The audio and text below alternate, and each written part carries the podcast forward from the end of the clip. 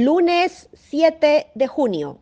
Hola, ¿qué tal? Aquí empezando la semana, el día de ayer fueron las elecciones, tenemos que estar tranquilos y aceptar los resultados oficiales finales. La cosa está muy ajustada y la OMPE todavía no llega al 100%, así que tenemos que tener mucha calma. Por suerte, los líderes políticos han manifestado que van a respetar los resultados oficiales de la OMPE, así que solo nos queda a nosotros los ciudadanos esperar con mucha calma y por supuesto aceptar los resultados. Lunes 14 de junio. Hola, ¿qué tal? A una semana de las elecciones ya matemáticamente no es posible cambiar los resultados.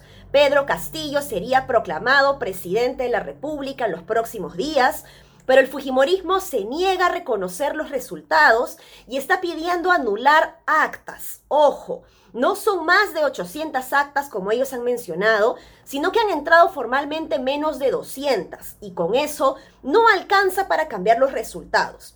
No se entiende bien lo que el Fujimorismo está buscando ese estribillo de fraude sistemático que, que se usa, cuando ellos saben perfectamente que no ha sido así, es muy peligroso porque genera confusión, más incertidumbre, más desconfianza y más división. Por suerte, la lideresa del Fujimorismo, Keiko Fujimori, ha dicho que va a respetar los resultados del jurado electoral especial. Esperemos que sea así. Hoy, lunes 21 de junio. Oigan, ya, en serio, basta ya. Nos están haciendo mucho daño. ¿Querían que las actas sean públicas? Las actas son públicas, están mesa por mesa colgadas en la página de la OMPE, están sistematizadas en la página de datos abiertos del Estado. ¿Quieren un nuevo conteo? Ya Ipsos ha hecho un análisis y no ha encontrado factores que determinen que haya habido fraude. Quieren que entren las actas que no entraron entre las 8 de la noche y media noche del día límite ya Harold Moreno de Latina ha hecho un análisis de esas actas para ver qué pasa si se anulan todas. Y si bien la distancia se acorta, no da para cambiar los resultados de las elecciones. Lo mismo concluido Ipsos, que no solo no hay fraude, sino que de anular las anomalías encontradas de ambos lados, ojo, tampoco da para cambiar los resultados.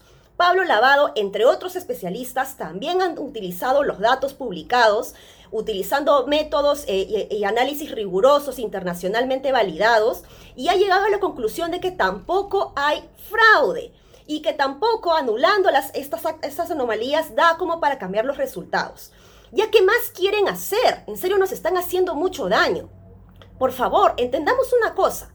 Aquí no se trata de defender a Pedro Castillo. Yo también, ojo, tengo serias dudas sobre su futuro gobierno y sobre las redes que él tiene. Pero acá se trata de defender la voluntad popular. Así es la democracia. ¿O qué pasa con el Fujimorismo y sus aliados? ¿Ustedes son de los que jugaban fútbol y cuando están perdiendo paran el juego y se llevan la pelota? Así no es. Por favor, un poquito más de madurez cívica, ciudadana y madurez política. Su comportamiento está siendo muy irresponsable y nos está costando caro para la estabilidad política y, ojo, también para la estabilidad económica, que es lo que tanto les importa a ustedes. En este momento lo que necesitamos es certidumbre y tener una adecuada transición sana, pacífica, tranquila de gobierno. Basta ya.